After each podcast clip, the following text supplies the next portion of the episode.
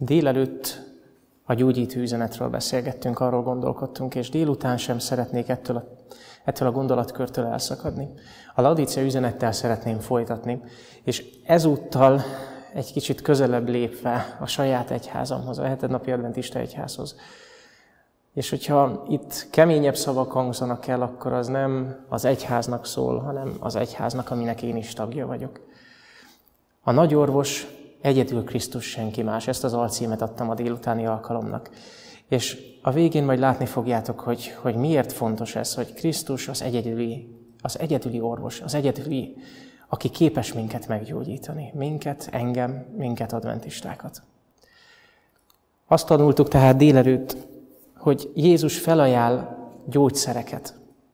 Mind az öt gyógyszert be kell vennünk ahhoz, hogy meggyógyuljunk. Meggyógyuljunk a nyomorból, a szánalomra, a méltóságból, a, a szegénységből, a mesztelenségből, a, a vakságból, mindebből az állapotból Jézus szeretne kihozni minket.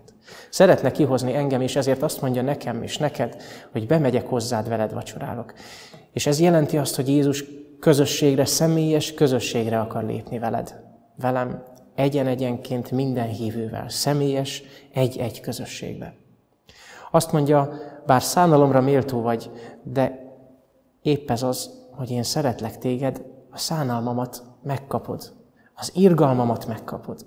Megkapod azt a kegyelmet, amire szükséged van. Elnyerted a kegyelmet. A kereszt megmutatja azt, hogy Jézus nem, nem egyszerűen emberi szavakkal szeret minket, hanem úgy szeret, hogy a saját életét adja. Ezt jelenti az elnyert kegyelem.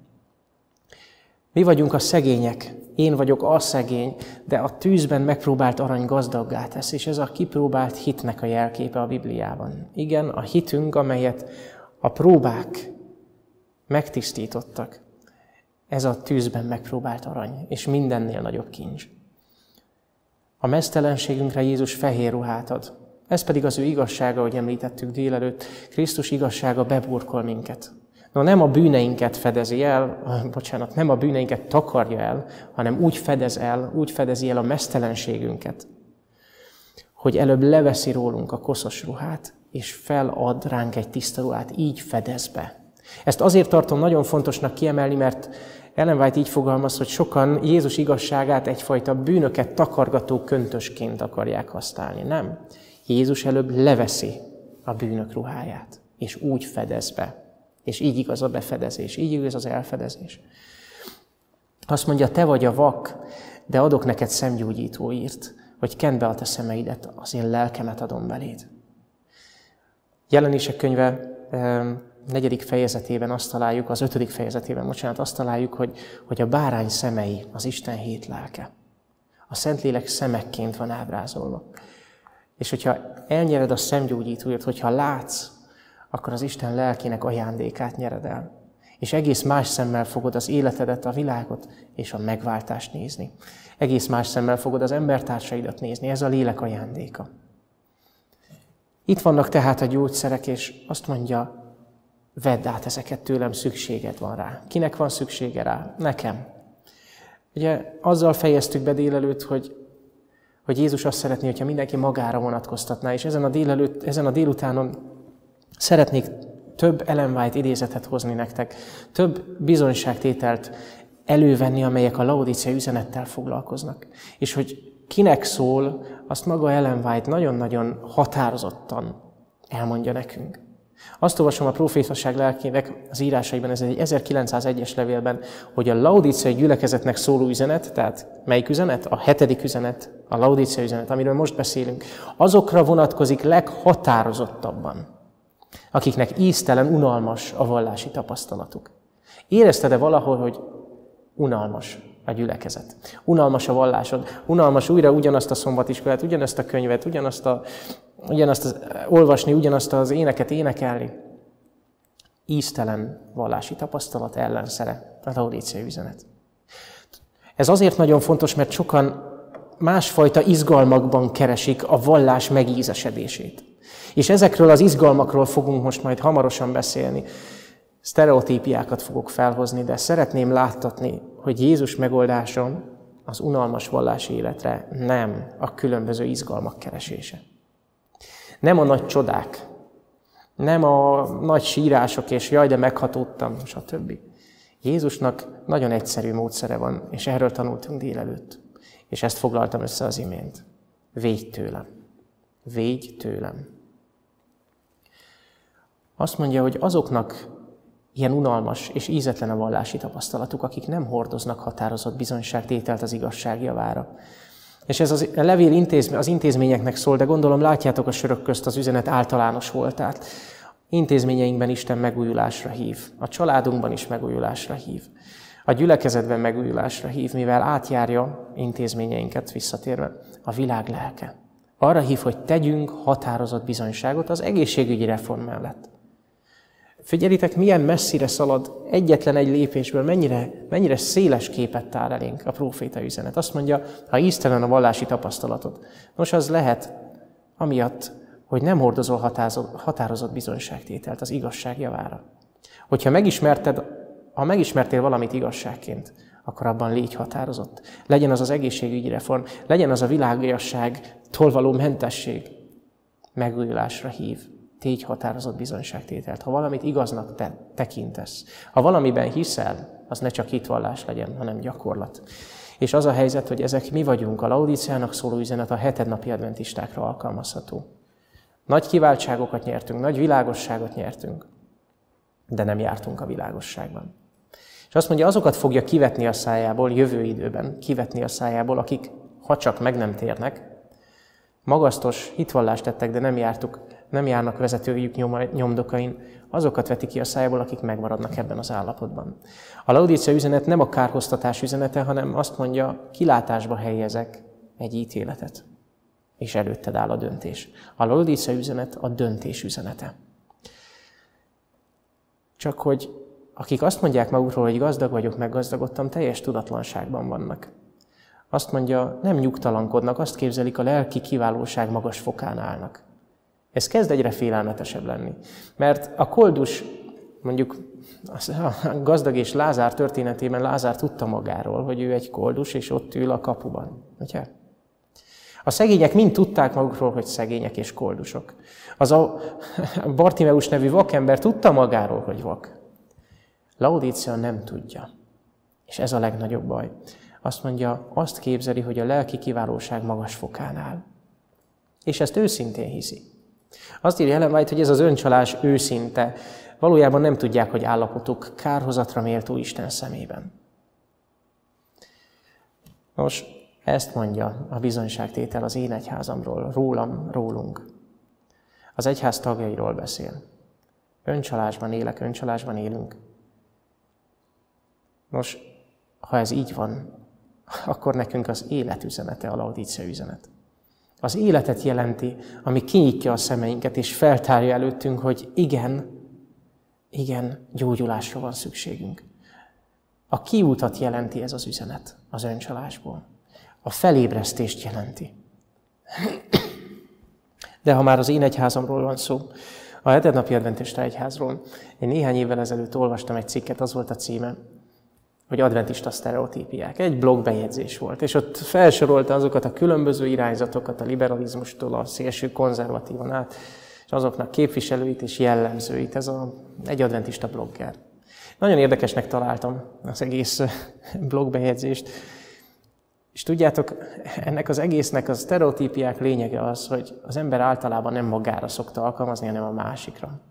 Megcímkézzük a másikat. Ah, te ilyen liberális vagy, jaj, te ilyen ultraortodox vagy. Tudjátok, a Laodícia üzenet mindenkinek szól. És ha az adventistáknak szól, akkor akárhányfajta adventista sztereotípiát veszünk, mindegyikre alkalmazható lesz. Ezt most megpróbálom bebizonyítani. Tartsatok velem ebben. Nézzük a liberalizmust. Először is szeretném leszögezni, hogy van ilyen, hogy liberális teológia, de a liberalizmus az eredetileg egy politikai fogalom. És Ellen White maga is így ír róla, hogy a bűnösök folyton ezt kiáltják, olyan szűk látókörű, vagy liberalizmus kiáltja a törvényszegű. A liberalizmus lényege, hogy nincs szabály, nincs törvény. De az az igazság, hogy ezt sokszor saját gyülekezetemben, az adventista egyházban is látom.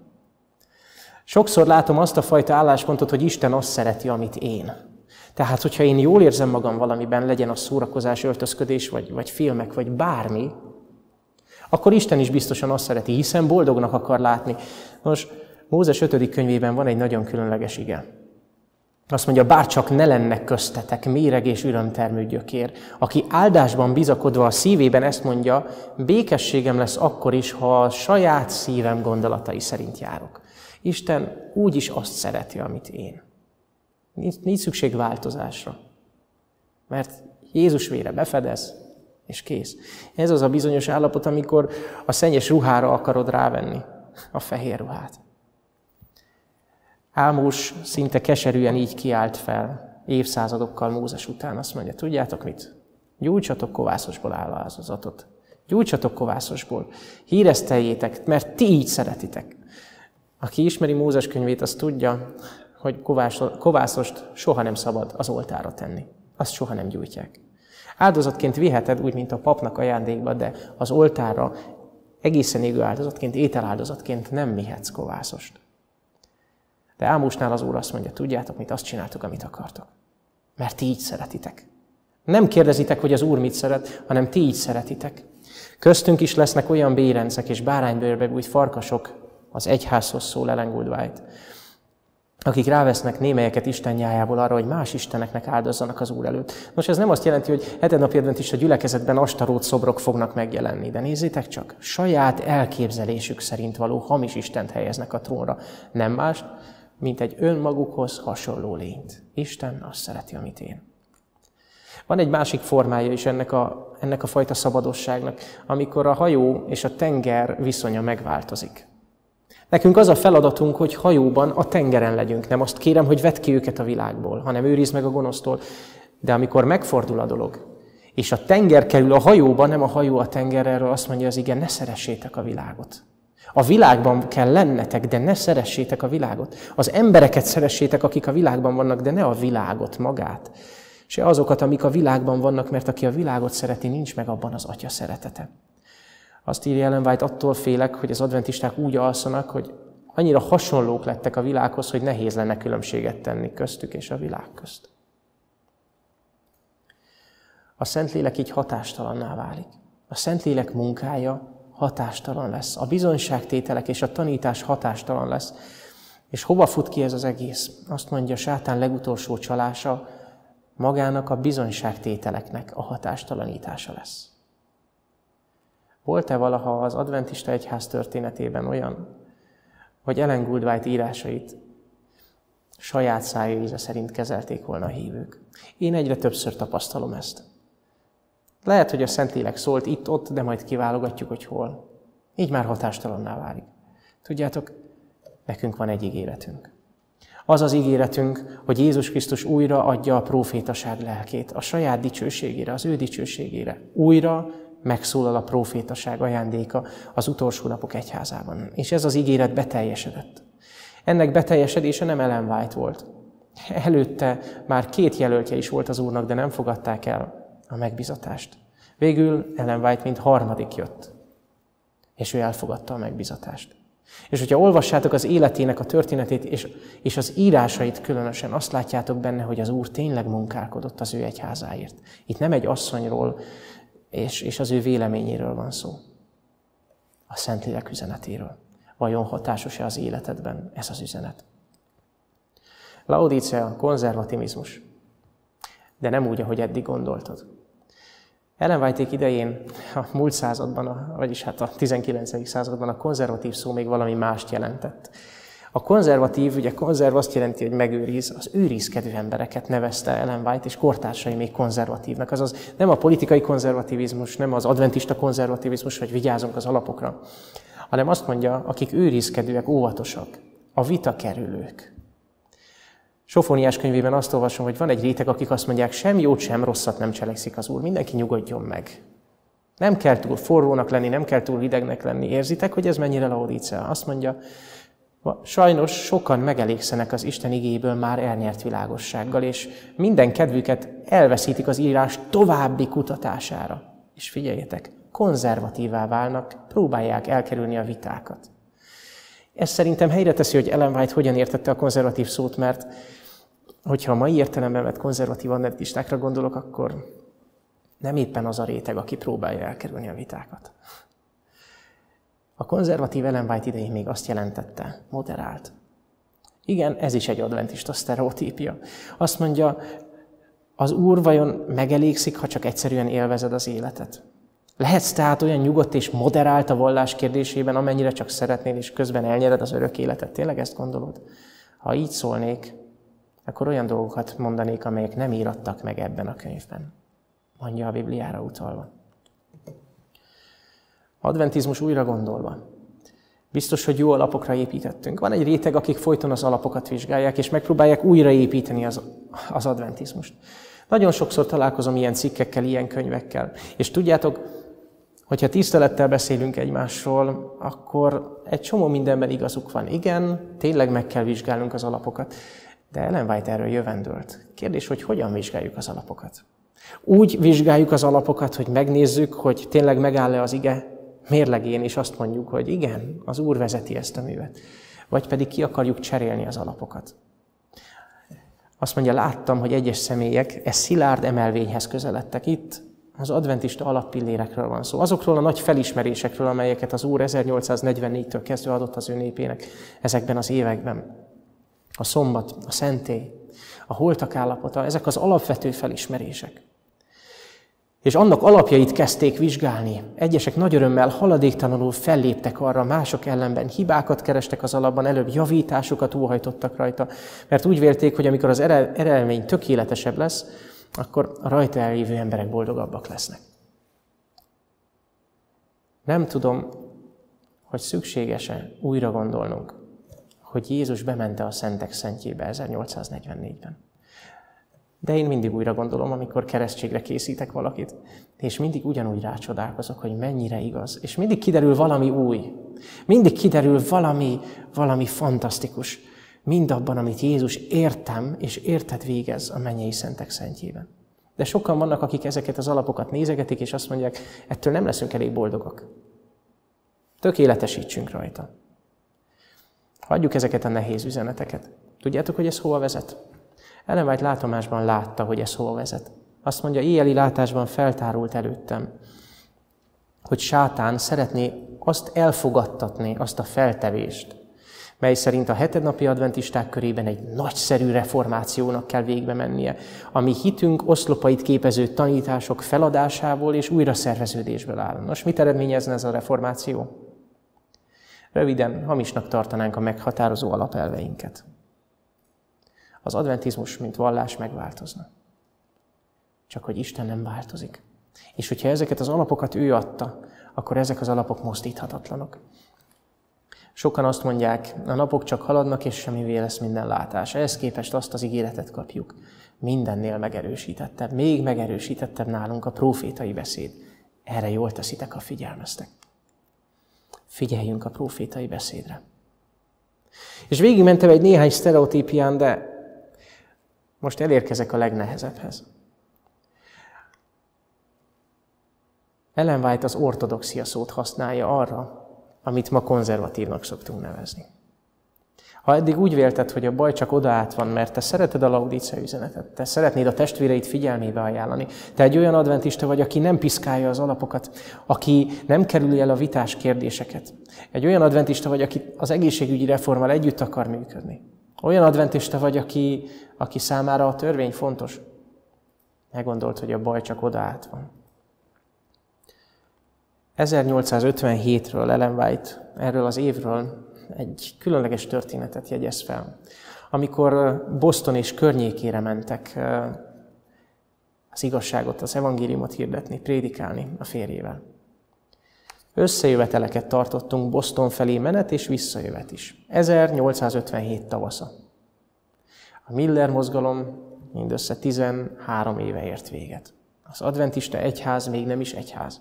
Még nem is alapították meg, még nem is volt meg az első generálkonferencia. Szombatkonferenciák már voltak, lefektettük a közös alapokat, és rájöttünk, hogy a, a Laudícia üzenet ránk vonatkozik teljesen friss élmény, mi vagyunk azok, tényleg mi lennénk azok a nyomorult nyavajások és mezítelenek.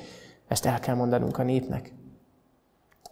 És Ellen White és társai elkezdték ezt az üzenetet mindenhol hirdetni. Azt mondja, nézzétek ezt a két mondatot, lehangoló út volt, pedig a laudíciai gyülekezetnek szóló bizonyságtételt alapvetően elfogadták. Boston felé menetés jövet ott a keleti parton, ahol Ellen White, James White és a, a, a, a munkatársaik prédikáltak, elfogadták ezt az üzenetet. Mégis lehangoló út volt. Miért? Mert néhányan rosszul használták az üzenetet. Hogy lehet a laudícia üzenetet rosszul használni, mégpedig a legrosszabbul? Ahelyett, hogy saját szívükre alkalmazták volna a maguk javára, inkább mások elnyomására használták fel. Hogyan lehet a laudícia üzenetet elrontani úgy, ahogy van? Ha azt mondod, hogy te, ez neked szól, te vagy a nyomorult nyavajás. Ezek kinek a szava? Ez Jézus szava. És ha te mutogatsz másra, és azt mondod, hogy te vagy a nyomorult nyavajás, akkor te Jézus helyébe lépsz, nem? Jézus neked, nekem mondja, hogy te vagy a nyomorult nyavajás, azaz én vagyok. És te is magadnak mondhatod, hogy én vagyok a nyomorult nyavajás.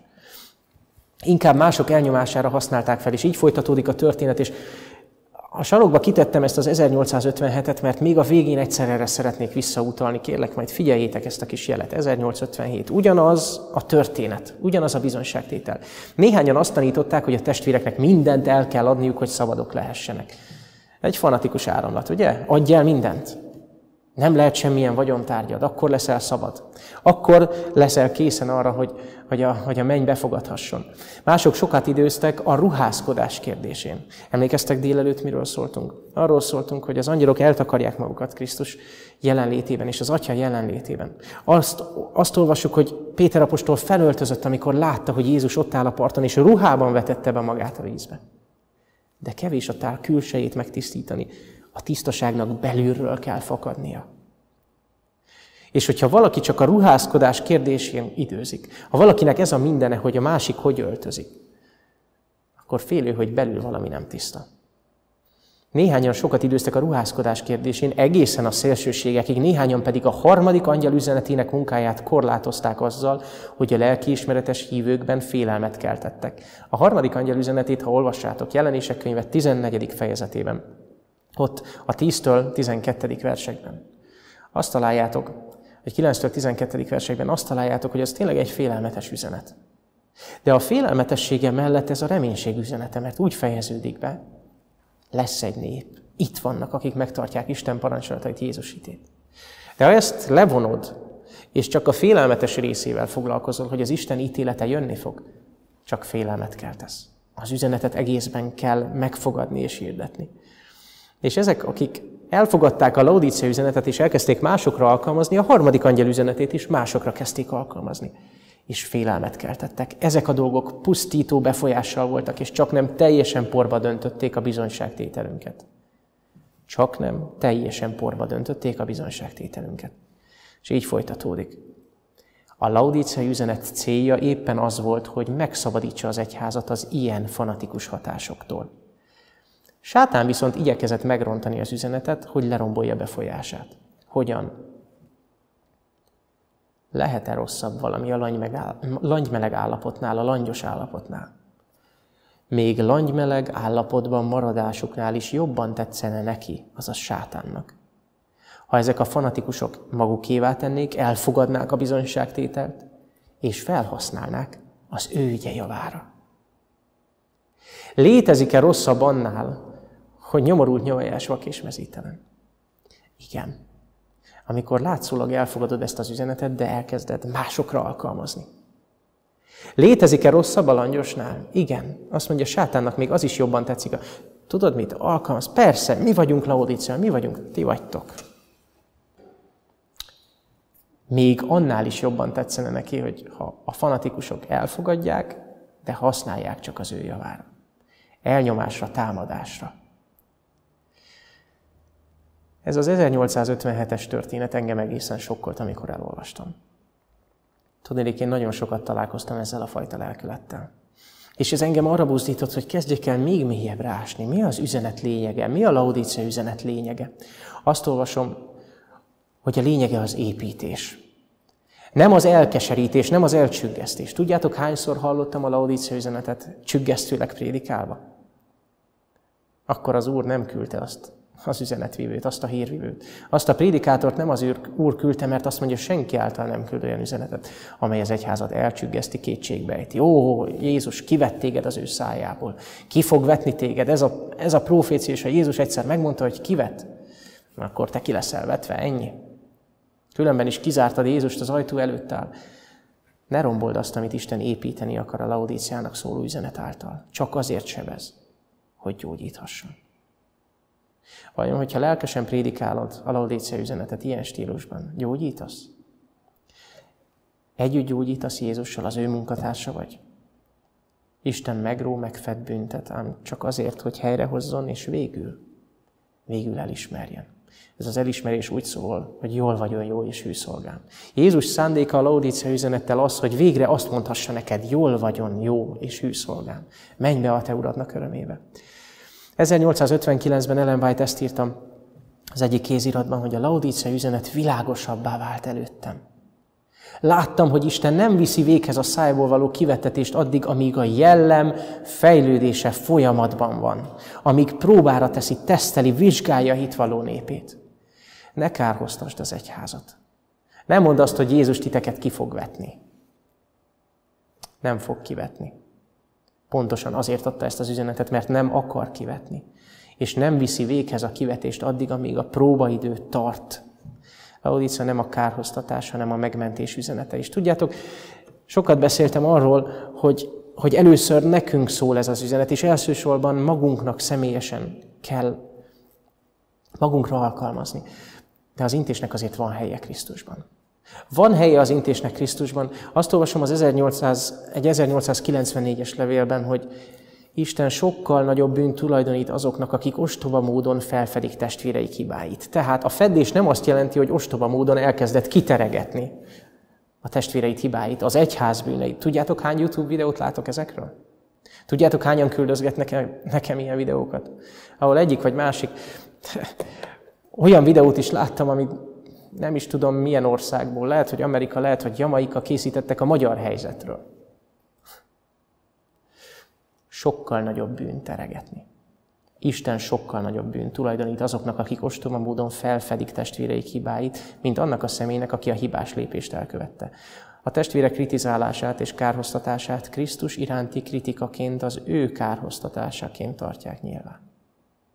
Nem ez a feddés. A fedés nem az, hogy YouTube videókat gyártasz. A fedés valami más. Sőt, azt olvasom, a legsúlyosabb bűn, a legsúlyosabb következményekkel járó bűn, az a rideg, elítélő, engesztelhetetlen lelkület, amely a farizeusokat jellemezte. Amikor a vallásos életből hiányzik a szeretet, akkor Jézus hiányzik belőle. A legsúlyosabb következményekkel járó bűn ez. Ez nem feddés. Ha hiányzik Krisztus, azt olvasom a Gondolatok a hegyi beszédről című könyvben. Krisztus jelenlétének napsugarait lázas tevékenység vagy buzgolkodás nem tudja pótolni. Aki maga követel helytelenségeket, általában az gyanúsít mást ugyanezzel. Az emberi természet azonnal erre adja magát, amikor nem Krisztus kegyelme vezeti. Így folytatódik ez az 1857-es történet. Láttam, hogy az üzenetnek nem az a célja, hogy a testvéreket ítélő bíróvá tegye egymás fölött. Hogy megmondják egymásnak, mit tegyenek, és pontosan milyen messzire mehetnek, hanem hogy mindenki a saját maga szívét kutassa, a saját feladatát teljesítse. Az angyalok feladata, figyelem, az angyalok feladata, hogy figyelemmel kísérjék a jellem fejlődését, és erkölcsi értékét mérlegre tegyék. Nem a te kezedben van a mérleg, nem az én kezemben van a mérleg. Ez az angyalok feladata. Ők teszik a mérlegre, és a mérleg Jézus kezében van. Azaz sem mérlegre tenni, sem méricskélni. Nem a mi dolgunk. Egyéni feladat. Sokan úgy vélik, hogy mások nem annyira buzgók a megtérésben, mint szükséges volna. Ahelyett, hogy saját lelküket szükségleteivel foglalkoznának, kezdik úgy érezni, hogy az ő terhük, az ő feladatuk, hogy lecsapjanak a testvéreikre és megrólják őket. Ám nem ez lett volna a feladatuk. És míg ezzel voltak elfoglalva, és ezt szeretném aláhúzni, rosszabb helyzetbe kerültek, mint azok, akiket megdorgáltak. Láttam, hogy ez egyéni feladat. Légy buzgó, és térj meg. A reform otthon kezdődik, és tudjátok, van Laudíciából kiút. Azért adja Jézus a gyógyszereket, hogy kezdjünk el élni vele, és nézzétek a gyakorlatban ez hogy néz ki. Azt mondja, szükség van az igyekezetünkre. Jézus azért adott erőt, hogy ezt felhasználjuk. Ezt nevezzük igyekezetnek. Az igyekezet a Szentírásban, az igyekezet a bizonyságtételekben nem azt jelenti, hogy az érdemeidre támaszkodsz. Azt jelenti, hogy ha Jézus erőt ad valamire, akkor te élsz azzal az erővel. Szorgalmas igyekezettel pótold a múlt mulasztását. Ne vesztegelj továbbra is a Laudícia gyülekezet állapotában. Az Úr nevében felszólítok minden családot, hogy foglaljanak állást. Családi körödben emelj a gyülekezet színvonalán. Úgy érzed, hogy a gyülekezeted nem elég lelki. Úgy érzed, hogy a gyülekezeted lelki színvonala nem elég magas. Kezd otthon. Kezd otthon. A gyülekezet lelki színvonalának emelése otthon kezdődik. Nem a szombatiskolán, nem az Isten tisztelet alatt vagy helyett, nem szombatonként. Otthon. Családi körödben emelj a gyülekezet színvonalán. Helye van az intésnek, de mit tenne Jézus? Hogyan int Jézus? Mert nem akarok ellentmondásba kerülni önmagammal, hiszen én most éppen a Laudícia üzenetet hirdetem nektek. De miközben alkalmazom magamra, nektek is elmondom. Akkor ezek szerint mégsem csak magamra alkalmazom. Van helye az intésnek, de előbb nézzük, mit tenne Jézus. Krisztus lelkületét megtaláljátok Mózes történetében, Pálapostól életében, egyik levelében, sok levelében, most egyből fogok idézni, és ezékiel könyvében is van egy gyönyörű ige. Nekem ez a három ige valahogy mottómmá vált, és tudjátok, mindig ez, ez, ez alapján, a három ige alapján vizsgálom magamat, mielőtt valakinek mondanék valami nagyon fontosat. Mielőtt valakinek felhívnám a figyelmét egy hibájára. Nézzétek Mózest. Mikor a nép imádja az aranyborjút, és Isten azt mondja Mózesnek, tudod, mit kiírtom őket, akkor Mózes ezt mondja, bocsásd meg a bűnöket. Vagy ha nem, inkább engem töröl ki a te könyvedből, amelyet írtál. Pálapostól látja a zsidók hidehagyását, hogy nem fogadják be az evangélium üzenetét, és azt mondja, azt kívánnám, hogy inkább én magam legyek átok elszakasztva a Krisztustól az én atyám fiaiért. Ezékiel, Ezékiel könyvében pedig azt mondom, hogy az Úr, azt, azt olvasom, hogy az Úr azt mondja, kerestem köztük valakit, aki falat falazna, aki nem azt mondaná, hogy hát itt a romokban áll az egyház, hanem aki a falat falazná és elém állna a törésen az országért, hogy el ne pusztítsam azt. De senkit nem találtam. Krisztus lelkületének a lényege, hogy előbb adja oda az életét a bűnösért. Mikor még bűnösök voltunk, Krisztus értünk meghalt. Így van helye a feddésnek. Odaadnád-e az életedet? Olyan lelkülettel nézel le a hetednapi adventista testvéreidre, a gyülekezetedre, az egyházadra, akármilyen szinten, a generálkonferenciától a helyi gyülekezet szintjéig. Mondanád-e azt, hogy inkább engem törölj ki a te könyvedből? Mondanád-e azt, hogy kívánnám, hogy én átok legyek elszakasztva Krisztustól az én hetednapi adventista atyám fiaiért? Mondanád-e azt, hogy Uram, én ideállok a törésre az országért, az egyházért? Leszel-e az az ember, az a hívő, akire Isten azt mondja, hogy kerestem valakit, és végre megtaláltam, aki elém áll. Azt olvasom egy 1893-as cikkben, és ezt már idéztem előttetek többször a Laudícia üzenet kapcsán, amikor bármikor itt beszéltem előttetek. Mózest próbára tette Isten.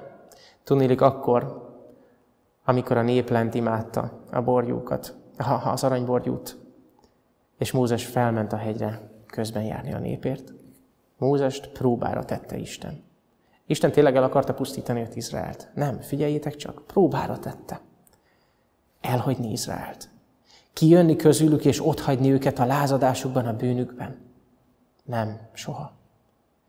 Mózes példája, amikor Izrael gyermekeiért esedezett, azt a magatartást mutatja be nekünk, amit Isten népe iránt tanúsítanunk kell, bármennyire tévegő, gyenge vagy tökéletlen is.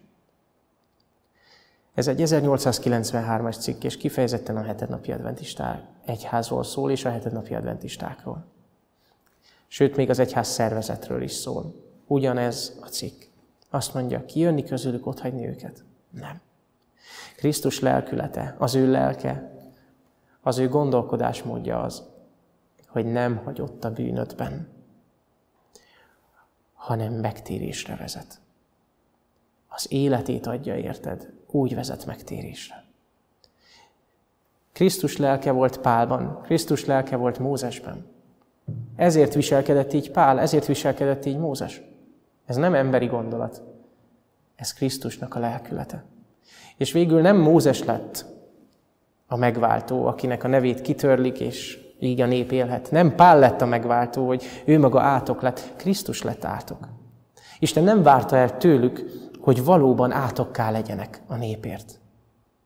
De amikor Krisztus lelke benned van, akkor úgy érzed, az örök életedet is odaadnád ezért a népért.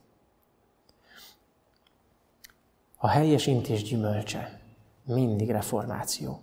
Igen, lesznek, akik majd nem hallgatnak. De hogyha Krisztus lelke által inted a testvéreidet, hogyha a Szentlélek benned van, akkor kiálthatsz teljes torokkal, és nem kell kímélned, és mint trombita felemelheted a hangodat, és mondhatod, hirdetheted nép, a népnek a bűnöket, megfedheted a testvéreidet. Igen, megvan a helye annak, hogy kimond a bűnöket, de csak mind ezek után. Először alkalmazd magadra a laodíciai bizonyságtételt.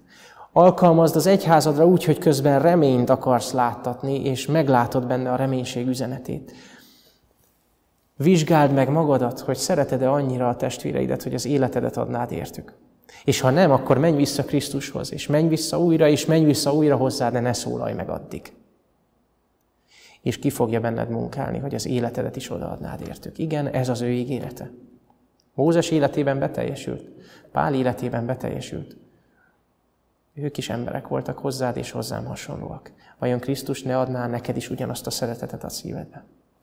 Azt mondja, ha így jössz, akkor felemelheted a hangodat, akkor hirdetheted az én népemnek az ő bűneiket, és Jákob házának vétkeit, és akkor 12 versek később azt olvasom, ennek gyümölcse lesz. Megépítik fiaid a régi romokat. Azt mondja Mikás könyvében, én beteljesedem az Úr lelkével, lelkének erejével, ítélettel és hatalommal, hogy hirdessem Jákob házának az ő vétkét, Jákobnak az ő vétkét, és Izraelnek az ő bűnét. És egy néhány versel később azt mondja, hogy és ennek gyümölcse lesz az utolsó időben. Az Úr házának hegye, a hegyek fölé helyeztetik. Ez azt jelenti, hogy az evangéliumnak hatása, gyümölcse lesz. Ez Jézus Krisztus ígérete neked, nekem, a laudíciai üzenet a kereszt üzenete. A laudíciai üzenet a győzelem üzenete, nem a kárhoztatás üzenete. Jézus Krisztus szándéka a kritikával az, hogy odafordítson téged önmagához. Meglátod magadat a tükörben, amit elét helyez. De ha megláttad magad, nem hagy magadra a betegségeddel, hanem rögtön meg akar gyógyítani, rögtön gyógyszert ad. Meg feltették néhányan a kérdést, hogy rendben, a Laodicea üzenet tényleg maga az evangélium, de hol van benne a kereszt? A Laodicea üzenetben nem olvastam azt, hogy én meghaltam érted. Nem olvastam azt, hogy meghaltam érted a kereszten. Nincs benne az a szó, hogy a véremet adtam érted. De valahol mégis ott van ebben az üzenetben. Nézzétek csak, hogy végződik. Aki győz. Ez az ígéret. Aki győz, megadom annak, hogy az én királyi széken beüljön velem, amint, amint én is győztem, és ültem az én atyámmal az ő királyi székében. Akinek van füle, hallja, mit mond a lélek a gyülekezeteknek. Jézus ezen a ponton felhívja a figyelmedet a keresztre. Azt mondja, győzhetsz. Úgy, ahogy én győztem. Tudod, hogy győztem? Hol győzött Krisztus? Krisztus a kereszten győzött. Felkiáltott, és azt mondta, elvégeztetett. Azt, azt jelenti, győztem, győztünk, győztem, értetek. Atyám, a te kezedbe teszem le az én lelkemet. És így felszóval kiáltva kibocsátotta lelkét. Kilehelte a leheletét, és Jézus ott meghalt a kereszten, érted? Azt mondja, aki győz, amint én is győztem. Krisztus győzelme a te győzelmed. Neked nem kell olyan halált halnod, hogy azt kell kiáltanod, én Istenem, miért hagytál el engem. Neked már az az ígéret szól, hogy soha nem hagylak el téged. Hogyan lehet tehát úgy győzni, amint Krisztus győzött? Most nagyon egyszerűen Krisztus neked tulajdonítja az ő győzelmét. Tökéletes, győztes és tökéletes áldozat, és az ő áldozata a te bűneid helyett csere. Az ő vére az, aki megtisztít. Ismeritek az evangéliumot, jól ismered, hogy mit jelent az, hogy Krisztus az életét adta érted. De ő nem csak meghalt érted, hanem azt is olvasom, hogy fel is támadt érted. Jézus győzelme a te győzelmed, mert ahogy ő győzött a kereszten, ellenállt minden kísértésnek, és lepergett róla minden, amit a szemére hánytak, és a sok kínzás, és minden, minden, minden megérinthetetlen volt. Ugyanezt a megérinthetetlenséget adja neked. Azt mondja, hogy te is győzhetsz, ahogy én is győztem. Ez nem feltétlenül fizikai szenvedést jelent, de lelki szenvedést mindenképp. Igen, kísértéseket jelent, igen, próbákat jelent, igen, jelenti azt, hogy tűzben megpróbált aranyat, kipróbált hitet kapunk. De egészen biztos, hogy ennek a vége győzelem. Erre a bizonyíték maga Krisztus. Egyetlen egy feladatunk van. Beengedni őt az ajtón. Engedd be Krisztust még ma, és győztessé tesz téged.